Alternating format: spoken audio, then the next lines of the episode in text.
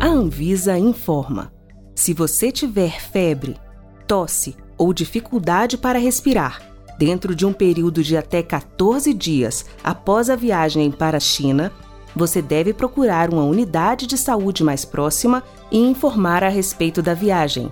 Se você tiver febre, tosse ou dificuldade para respirar, siga medidas simples que podem evitar a transmissão de doenças. Lave as mãos frequentemente com água e sabão.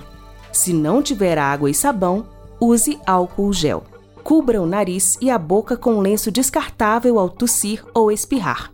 Descarte o lenço no lixo e lave as mãos.